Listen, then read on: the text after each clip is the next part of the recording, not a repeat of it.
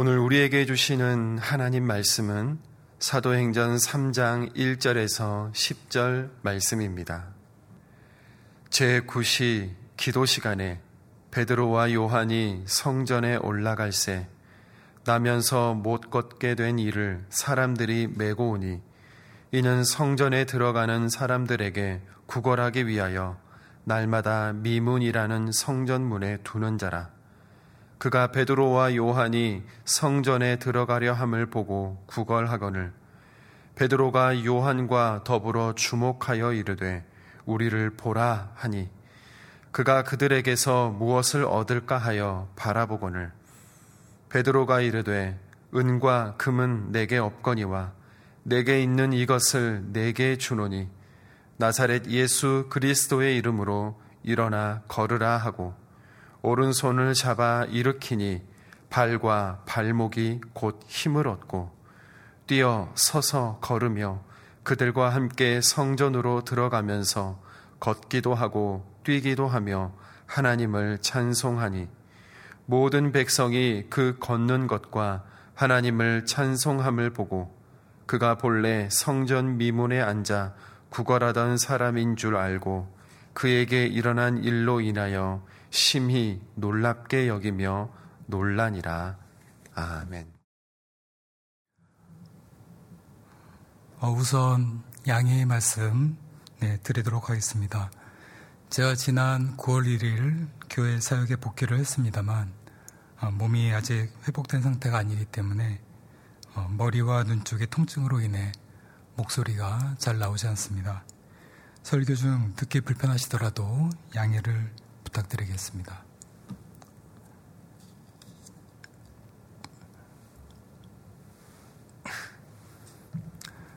무척이나 아름다운 문이 있었습니다. 사람들은 그 문을 가리켜 미문, 니카노르 문이라 불렀습니다. 역사가 요세푸스의 기록에 의하면 이 미문은 금과 은을 입힌 이중문 구조로 많은 장식과 함께 그 화려함이 이루 말할 수가 없었다고 합니다. 또한 높이 23m의 구릿빛으로 그 거대함과 웅장함, 그리고 장엄함이 그지 없었다고 전하고 있습니다. 특히 미문은 통행하는 사람들이 많았습니다.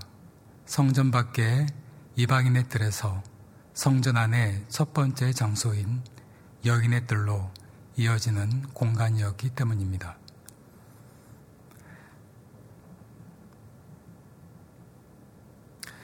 이곳의 미문의 화려함과 전혀 어울리지 않는 도리어 그 웅장함과 장엄함에 가려서 자신의 존재 자체도 보이지 않는 한 남자가 있었습니다. 그 남자의 나이는 사도행전 4장 22절에 따르면 40여 세 정도 되었다고 합니다. 하지만 마흔이 넘도록 그는 단 한 번도 걸어본 적이 없었습니다. 그가 언제부터 성전 미문 앞에서 구걸로 연명을 했는지 성경은 밝혀주고 있지 않지만 자신이 지금껏 살아온 세월의 길이만큼이나 긴 시간을 외롭게 그곳에서 홀로 보냈을 것입니다. 그런데 어느 날 낯익은 두 사람이 자신을 향해 걸어오고 있는 것을 보게 됩니다. 본문 1절입니다. 제9시 기도 시간에 베드로와 요한이 성전에 올라갈세. 사도 베드로와 요한은 이날도 어김없이 성전을 향해 올라가고 있었습니다. 제9시란 오늘날의 시간으로 오후 3시를 가리킵니다. 유대인들은 새날의 시작을 해가 지는 시간에 두었으므로 오후 3시라 하면 해가 지기 전 그날의 마지막 기도 시간을 의미합니다. 그런데 베드로의 눈 속에 한 남자가 들어오기 시작했습니다. 성전 미문 앞에 앉아 있는 안진뱅이였습니다. 평소 요한과 함께 성전에 자주 올라간 터라 그의 존재를 몰랐던 것은 아닙니다. 아니 오히려 그의 모습이 자주 마음에 걸렸고 눈에 밟혔던 것이 사실이었습니다. 그런데 그날따라 어떤 희망도 없이 고개를 숙인 채 앉아있는 그의 모습이 베드로의 눈 속에 그의 마음 속에 들어오기 시작한 것입니다. 왜 그랬을까요? 당시 베드로와 요한은 어느 때보다도 성령 충만한 나날을 보내고 있었습니다. 사도행전 2장을 보면 두 사도의 당시 상황을 짐작할 수 있는 내용들이 기록되어 있습니다. 이스라엘 3대 명절 중의 하나인 오순절날 하늘로부터 성령님이 임하시고 베드로는 과거의 갈릴리 출신의 어부가 아닌 우리가 아는 사도 베드로로 다시 태어나게 됩니다. 베드로는 그 감격과 성령님의 능력으로 오순절 설교를 하였고 하루에 3천 명의 사람들이 회개하고 세례를 받는 놀라운 역사를 경험하게 됩니다. 더욱이 그러한 사람들이 함께 지내며 유무상통하고 한 마음으로 성전에 모이고 집집마다 돌아가면서 성찬 예식을 하며 하나님을 찬양하는 일이 일어납니다.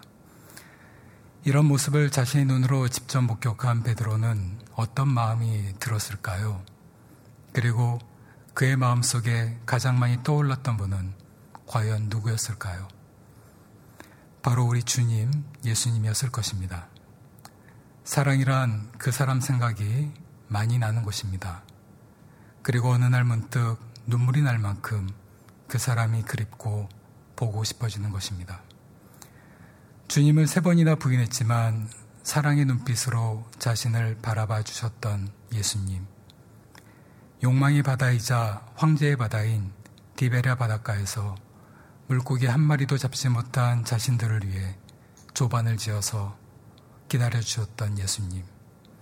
십자가를 앞에 두고 땀이 피가 되도록 기도하셨음에도 뒤에서 아무 도움이 되지 못한 자신들을 향해 그래도 우리 함께 가자라 하시며 품어주셨던 예수님.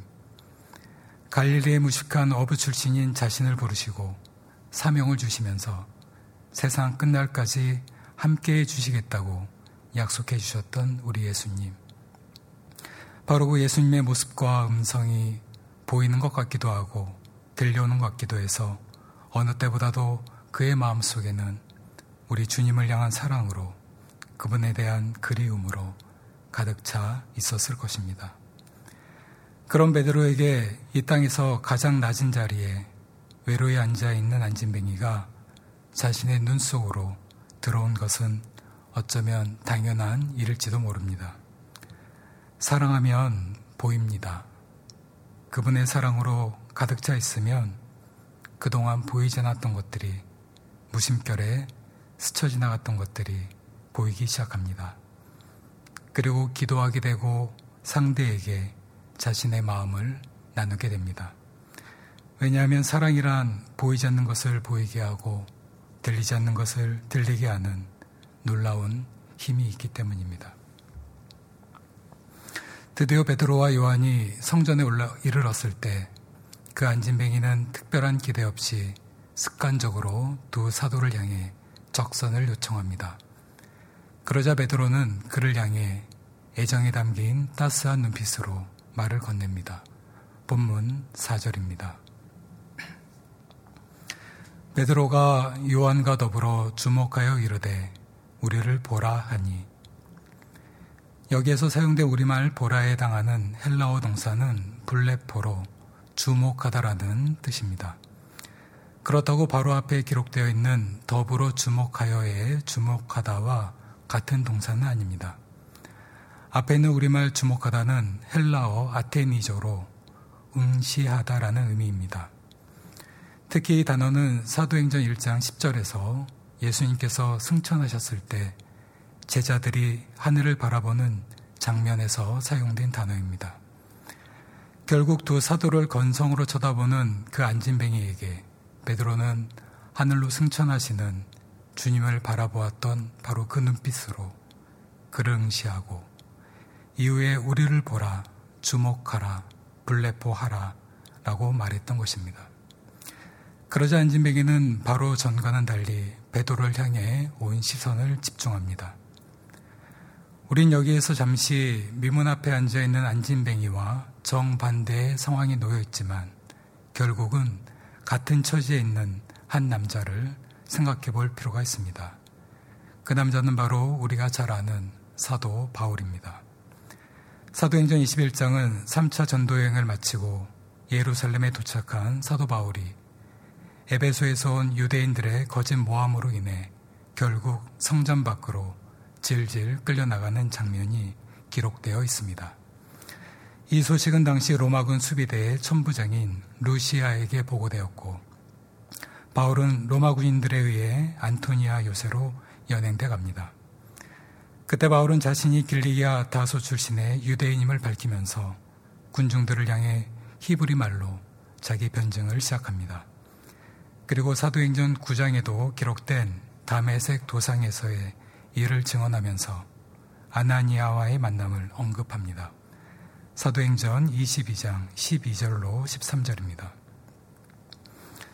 율법에 따라 경건한 사람으로 거기 사는 모든 유대인들에게 칭찬을, 칭찬을 듣는 아나니아라고 하는 이가 내게와 곁에 서서 말하되 형제 사오라 다시 보라 하거늘 즉시 그를 쳐다보았노라. 하나님의 큰 빛을 본 바울은 예수님의 음성을 듣습니다.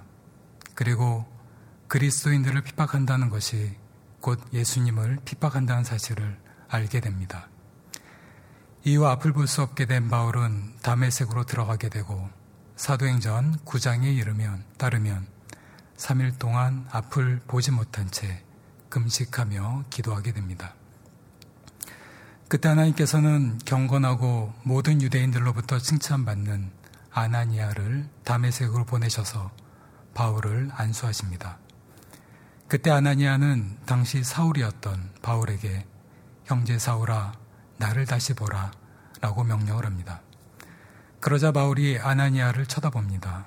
여기에서 사용된 다시 보다라는 단어와 쳐다보다라는 단어는 우리말로는 서로 다른 별개의 두 동사로 기록되어 있지만 헬라어 원문에는 동일한 한 단어인 아나블레포로 표기되어 있습니다. 우리는 이 두 장면을 머릿속으로 영상으로 그려볼 필요가 있습니다. 한 남자는 볼 수는 있었지만 걸을 수는 없었습니다. 그 남자 앞에 사도 베드로가 서 있습니다. 또 한, 또한 남자는 정반대로 걸을 수는 있었지만 앞을 볼 수가 없었습니다. 그 남자 앞에 하나님의 사람 아나니아가 서 있습니다. 베드로는 안진뱅이에게 블레포 보라라고 말을 하고 아나니아는 바울에게 아나블레포 올려다 보라라고 명령을 한 것입니다.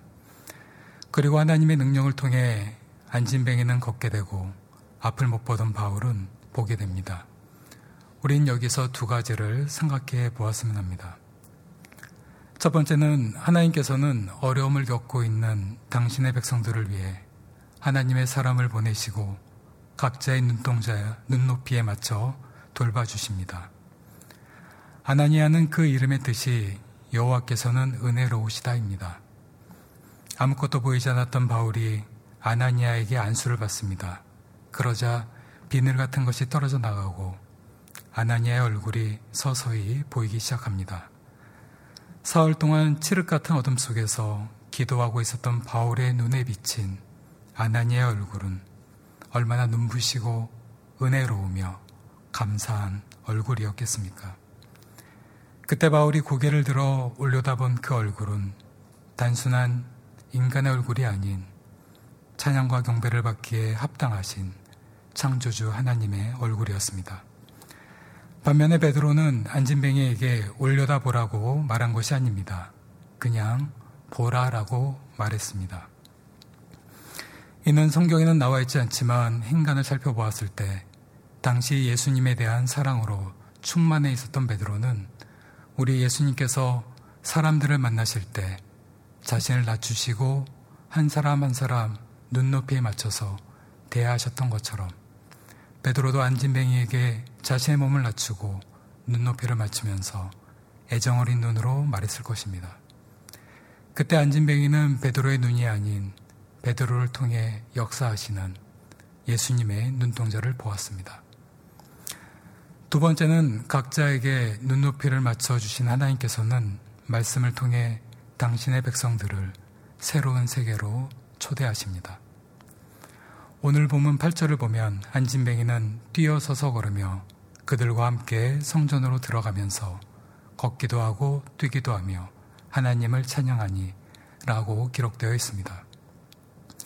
이는 안진뱅이가 단순히 미문이라는 건축물을 통과했다라는 말이 아니라 예수 그리스도 안에서 그의 인생길의 미문이 새롭게 활짝 열리고 그의 인생 자체가 거룩한 하나님의 성전으로 회복되었음을 의미합니다. 사도 바울 역시 아나니아를 통해 단순히 자신의 눈만 회복된 것이 아닙니다.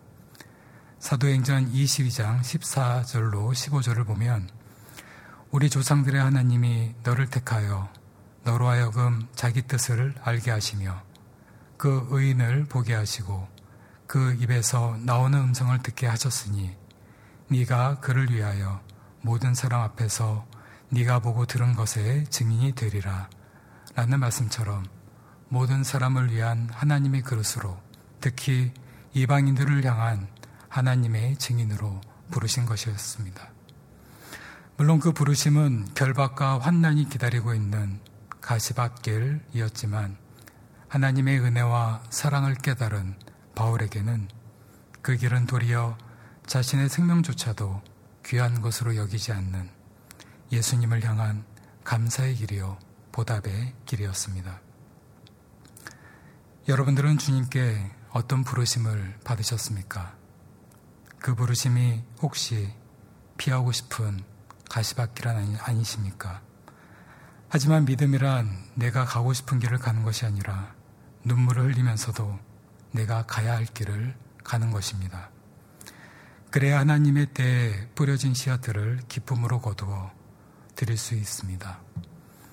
그것이 세상과는 다른 우리 그리스도인들이 사는 방법입니다. 이어지는 본문은 우리를 보라라고 말한 베드로가 구체적으로 안진뱅이에게 어떤 말과 행동을 했는지를 나타내 주고 있습니다. 본문 6절로 7절입니다.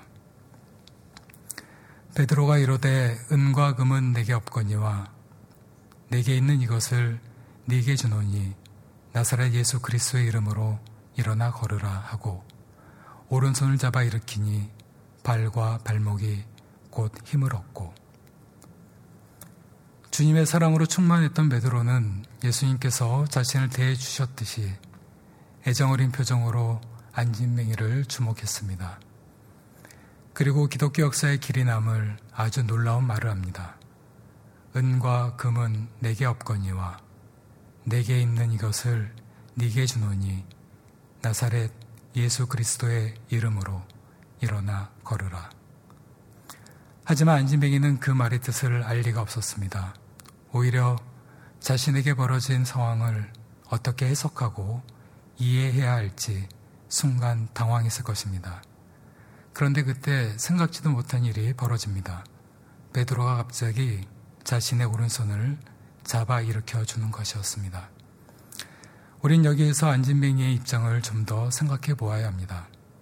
안진뱅이는 사도행전의 저자인 의사 누가가 기록한 헬라어 원문에 의하면 어머니의 태에서부터 걷지 못한 사람으로 40년이 넘도록 단 한 번도 일어난 적도 걸어본 적도 없는 선천성 하반신 마비자였습니다.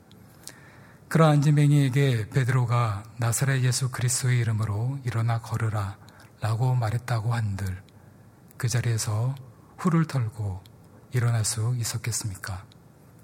결코 쉽지 않았을 것입니다. 제 개인적인 이야기를 드리는 것을 양해해 주시기 바랍니다. 미문 앞에 안진뱅이와 동일한 경험일 수는 없겠지만 제 삶 속에서 비슷한 경험을 한 적이 있어서 잠시 말씀을 드리겠습니다. 저는 2006년 7월 10일 저의 나이 30대 중반에 일하던 직장에서 파견을 받고 일본에 기독교 방송국을 세우기 위해서 혈혈 단신으로 현해탄을 건넨 적이 있습니다. 일본은 제가 20대 시절에 유학을 했던 곳이라 낯선 땅은 아니었습니다. 하지만 그날만큼은 그 땅이 무척이나 낯설게만 느껴졌습니다. 왜냐하면 내일부터 뭘 해야 할지, 누구를 만나야 할지 아무것도 정해진 것이 없었기 때문입니다. 마치 짙은 안개가 끈 망망대에 나침반도 없이 홀로 외로이 떠 있는 한 척의 작은 배와도 같았습니다. 그리고 위성방송을 통해 복음을 전하는 선교 사역이 시작됐습니다. 그러던 9개월이 지난 2007년 4월 27일 잊을 수 없는 경험을 하게 됩니다. 그날은 하루 종일 방송 촬영이 예정되어 있었습니다. 그런데 오전 촬영장에서 제가 다리를 다치는 사고가 발생합니다. 너무나 큰 통증에 걷기조차 힘들었습니다. 오후 촬영을 취소할까도 생각했지만 그럴 수 있는 상황이 아니었습니다. 그래서 다리의 통증을 참으며 오후 일정까지 소화를 하다 보니 그만 병원에 갈 시간을 놓치고 말았습니다. 밤이 되자 통증은 더욱 심해졌습니다. 이러다 모든 사역을 내려놓고 한국으로 돌아갈 수도 있겠다고 생각을 하니 마음이 무거워지기 시작했습니다. 그런데 그날 밤 저에게 특별한 하나님의 은혜가 임했습니다. 아침에 눈을 뜨자마자 저도 모르게 다리가 나았을지도 모르겠다는 마음이 강하게, 강하게 들기 시작했습니다. 그래서 오른손으로 오른쪽 다리를 만져보았습니다. 그런데 어젯밤의 통증은 어디론가 다 사라져버린 상태였습니다. 조심스럽게 다리를 움직여 보았는데 아무런 통증도 느끼질 못했습니다. 이때 여러분들, 여러분들이라면 어떻게 하시겠습니까? 할렐루야 하고 그 자리에서 벌떡 일어나야 하지 않겠습니까? 안지맹이처럼 여기저기를 뛰어다니며 하나님을 찬양해야 하지 않겠습니까? 그런데 저는 그러질 못했습니다. 한동안 그 자세로 누워있으면서도 계속 다리 여기저기를 만져보며 굽혔다 폈다를 반복할 뿐 일어날 수가 없었습니다. 왜냐하면 누워서는 감지하지 못했던 부분의 통증이 혹시 일어나다가 재발하게 되면 어떻게 하지라는 불안감이 있었기 때문입니다. 지금 마음속에 일고 있는 저의 큰 기대가 행여 현실과 다를 경우에 그 상황을 어떻게 감당할 수 있을까라는 두려움이 있었기 때문이었습니다. 평생을 걸었고 걷는 것이 어떤 것인지 아는 제가 하나님의 큰 임의 은혜가 경험, 큰 은혜를 경험했음에도 불구하고 어젯밤의 통증과 두려움, 불안감으로 인해 일어날 용기가 없었다고 한다면 하물며 한 번도 걸어본 적도 없었고 걷는 것이 무엇인지도 모르는 안진뱅이가 베드로의 말 한마디에 훌훌 털고 그 자리에서 일어날 리 만무합니다. 결국 안진뱅이의 그 상황을 정확히 아시는 예수님께서 베드로의 손을 도구 삼아 그의 손까지 잡아주시지 않았더라면 그는 결코 일어날 수 없었을 것입니다.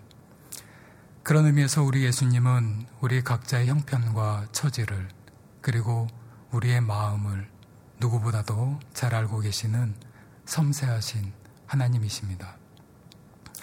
만약에 저에게도 오늘 본문의 베드로처럼 그날 그 방에서 누군가가 저에게 손을 내밀어 주었더라면 저는 더 빨리 일어났을 것입니다. 하지만 아무도 없는 방에서 그건 불가능한 일이었습니다. 천장문을 바라보며 한참을 누워있던 저는 드디어 용기를 내기 시작했습니다. 기도하는 마음으로 우선 몸을 일으켜 세웠고 제 눈에 보이지 않았지만 믿음의 눈으로 하나님의 손을 붙잡고 천천히 일어나기 시작했습니다. 결국 그날의 경험은 저의 삶과 생각에 많은 변화를 가져다 주었습니다. 누군가에게 직접 손을 내밀어 준다는 것이 얼마나 중요한 일인지를 일깨워 주었고, 보이지 않는 주님의 손을 믿음으로 잡는다는 것이 우리 인생에서 얼마나 귀한 일인지를 알게 해 주었습니다.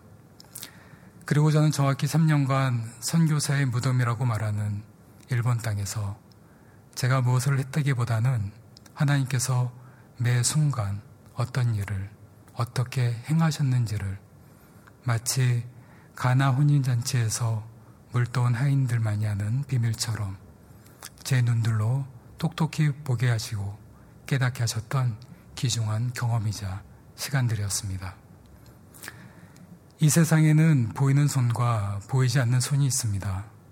다시 말씀드리면 우리 눈에 보이는 하나님의 손과 우리 눈에 보이지 않는 하나님의 손이 있습니다. 베드로는 오늘 본문을 통해 보이는 하나님의 손을 내밀어 앉은 뱅이의 오른손을 잡고 그를 일으켜 세웠습니다. 또한 그 하나님의 손은 예루살렘에서 213km나 떨어져 있는 다메섹의 바울에게도 임했습니다. 앞에서 바울과 아나니아의 만남을 말씀드리면서 저는 사도행전 22장 12절로 13절을 언급해 드렸습니다. 그런데 그 앞절인 11절에 이러한 기록이 있습니다. 나는 그 빛의 광채로 말미암아 볼 수 없게 되었으므로 나와 함께 있는 사람들의 손에 끌려 담에색에 들어갔노라. 바울에게도 손을 내밀어 준 이들이 있었던 것입니다. 갑자기 앞을 보지 못하게 되어 당황하고 있던 바울의 손을 잡고 이끌어서 아나니아를 만나게 해준 사람들이었습니다. 그 하나님의 손은 사흘 후 이번에는 아나니아의 안수를 통해 바울의 눈에 보이는 하나님의 손으로 임하셨습니다. 이 하나님의 손은 2000년이란 시간과 공간을 초월해서 또 나타나셨습니다. 선교의 불모지라고 하는 일본 땅에서 홀로 외로이 사역을 하다가 다리를 다친 저 같은 사람의 삶 속에서도 이번에는 보이지 않는 하나님의 손으로 임하셨던 것입니다. 이런 경험이 어떻게 저에게만 국한된 이야기이겠습니까?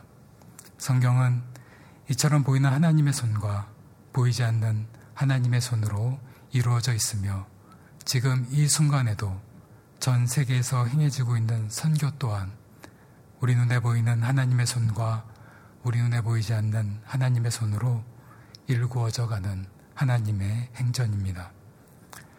저는 이러한 하나님의 손을 다시 경험할 기회가 주어졌습니다. 작년 6월 18일 한밤중에 내경색이 찾아왔습니다. 다음날 아침에 성경을 보는데 오른쪽 눈에 글자가 보였다 보이지 않다를 반복했습니다. 그리고 나흘 후 병원 응급실로 들어가서 뇌경색 판정을 받았습니다.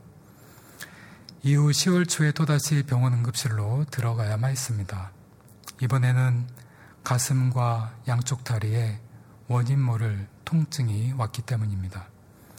처음에는 진통제가 들지 않아서 사흘간 쏟아지는 고통을 온몸으로 고스란히 받아내야만 했습니다. 그로 인해 한동안은 정상적으로 걸을 수가 없었고 완전히 회복되지 않은 상태, 상태였지만 다리에 불편함을 아는 채 퇴원을 했습니다. 그리고 또다시 회복을 위한 시간을 홀로 보내야만 했습니다.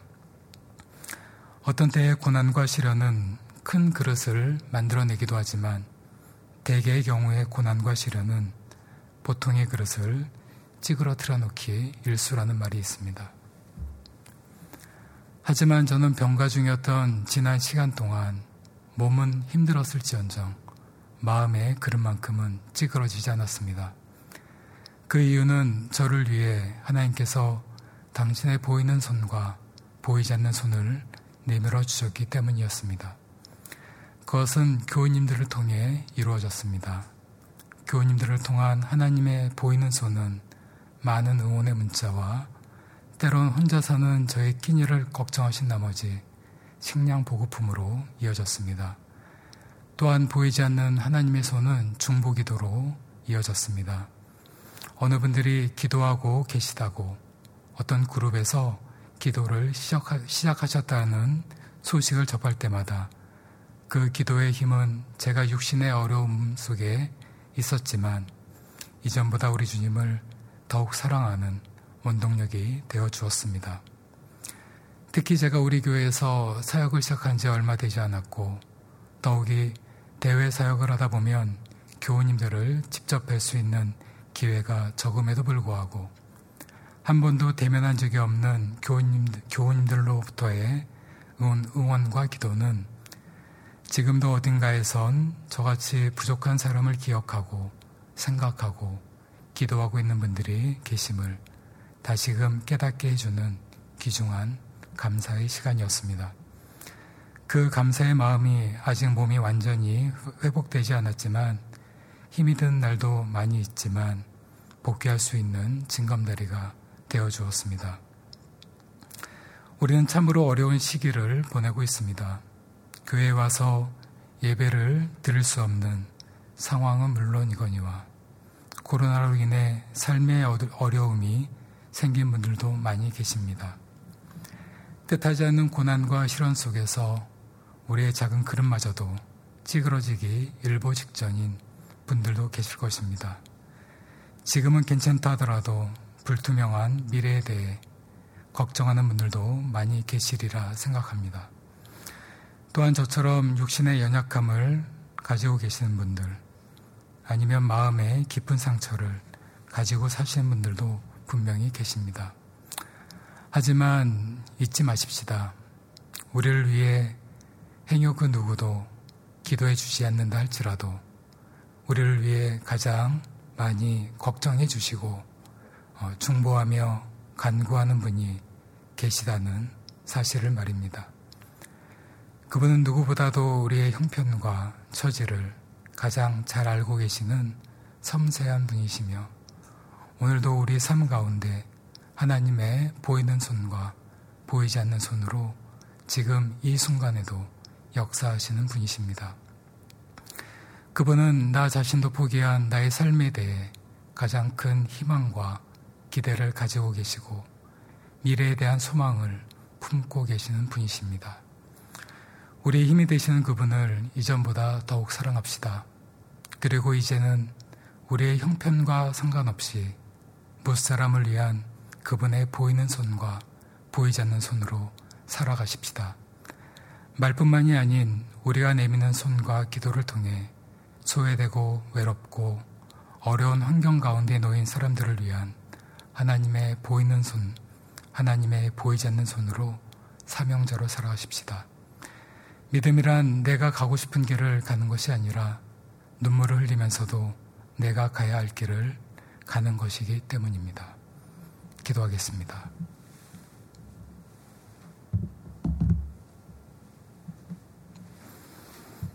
살아계신 하나님 아버지, 아무리 힘든 언덕을 오를지라도 그 언덕 위 파란 하늘 속에 한 조각의 흰 구름이 떠 있다면 그 구름을 바라보며 언덕을 오를 수 있듯이 우리 인생길 가운데 아무리 힘든 언덕이 우리 앞에 놓여 있을지라도 우리를 위해 언제나 기도해 주시고 보이는 하나님의 손으로 때론 보이지 않는 하나님의 손으로 함께 해주시는 주님이 계심을 일깨워 주셔서 참 감사합니다. 그 어떤 희망과 기대도 가지지 못한 채 살아가던 안진뱅이에게 보이는 하나님의 손을 내밀어 주었던 베드로처럼 큰 빛을 보고 나서 앞을 보지 못하게 된 바울에게 하나님의 손을 내밀어 아나니아를 만나게 해준 사람들처럼 사흘 동안 식음을 전폐하고 기도하는 바울에게 말씀에 순종해서 하나님의 손을 내밀어 안수했던 아나니아처럼 우리 역시도 이 세상에서 보이는 하나님의 손으로 때론 보이지 않는 하나님의 손으로 못 사람들을 섬기며 살아가게 해 주시옵소서. 오히려 어려운 때일수록 이 마음을 내려놓지 않게 하시고 우리의 포도나무이신 주님께 온전히 붙어 있는 아름다운 가지로 그 생명을 전하게 해 주시옵소서. 믿음이란 내가 가고 싶은 길을 가는 것이 아니라 눈물을 흘리면서도 내가 가야 할 길을 가는 것처럼 그 어떤 고난과 시련이 있을지라도 우리의 그릇이 찌그러지지 않는 이유는 이 지금 이 순간에도 우리를 꼭 붙잡고 계시는 토기장이 주님이 함께 하심을 잊지 말게 하옵소서 예수님 이름으로 기도드립니다. 아멘.